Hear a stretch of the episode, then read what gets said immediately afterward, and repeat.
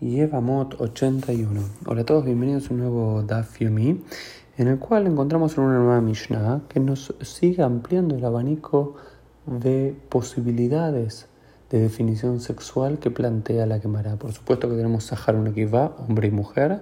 También habíamos visto el Saris Hamá, aquel que tiene algún defecto en sus genes, por lo cual no termina de desarrollarse como hombre, sexualmente hablando. Y la Ailonit, que es una mujer que también tiene algún defecto en sus genes, en su ADN, por lo cual nunca se termina de desarrollar sexualmente como mujer. Y ahora tenemos otras dos categorías sexuales que aparecen en la Mishnah. Una es andróginos y otra es tumtus. Eh, ¿Quién es un andrógeno? Aquel que tiene ambos órganos sexuales, el órgano sexual masculino como el órgano sexual femenino.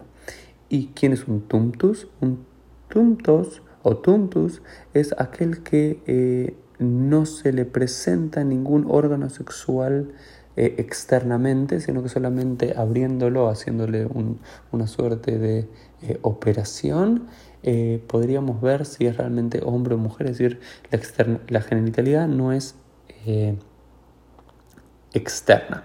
Y esto genera eh, problemas en la ley. Es un hombre, es una mujer, es los dos. Se puede casar con un hombre, se puede casar con una mujer y otros temas legales de la laja. Y cada caso en realidad, tanto del tuntus como del, hermafrodita o del andrógenos, que sería el hermafrodita, son son casos en sí mismo, universos en sí mismo y no hay una ley generalizada. Vamos a ver entonces algún, algún que otro caso. Dice, andróginos cohen shenasabat Israel magilabatruma, por ejemplo, si un andrógino que es, eh, que es un Cohen, que es un andrógeno, se casó con una israelita, ella puede comer de eh, la truma como si fuese un hombre normal.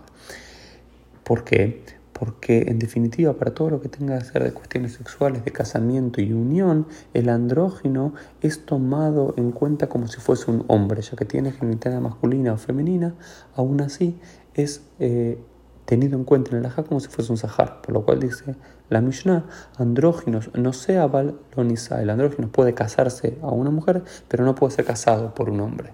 Y de la misma forma, andrógeno javim la sahar, si un hombre tiene relaciones sexuales con un andrógeno, eh, son castigados y penados como si tuviese relaciones sexuales con hombre entre hombre. Es decir, a nivel de lo que sería la práctica sexual y el casamiento, el andrógeno, por más que tenga la doble genitalidad, es tomado en cuenta como un sahar, como un hombre.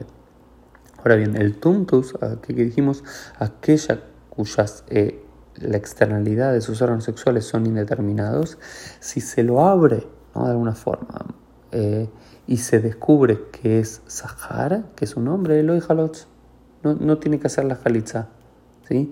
porque en ese caso sería como un saris, sería como un saris jamás, sería como un eunuco o como un hombre que nunca desarrolló su, eh, su sexualidad, sus órganos sexuales y su habilidad sexual masculina para poder procrear, porque si un, un tumtus nunca había desarrollado el pene y y los testículos para poder eh, tener relaciones sexuales con una mujer y eventualmente embarazarla, si ese hombre no, si el saris no puede, no tiene que hacer en la jalitza ni el ibum, así tampoco lo tiene que hacer un tumtus, eh, un tumtus. Esto fue un poco el dafim del día, nos vemos bien mediante en el día de mañana.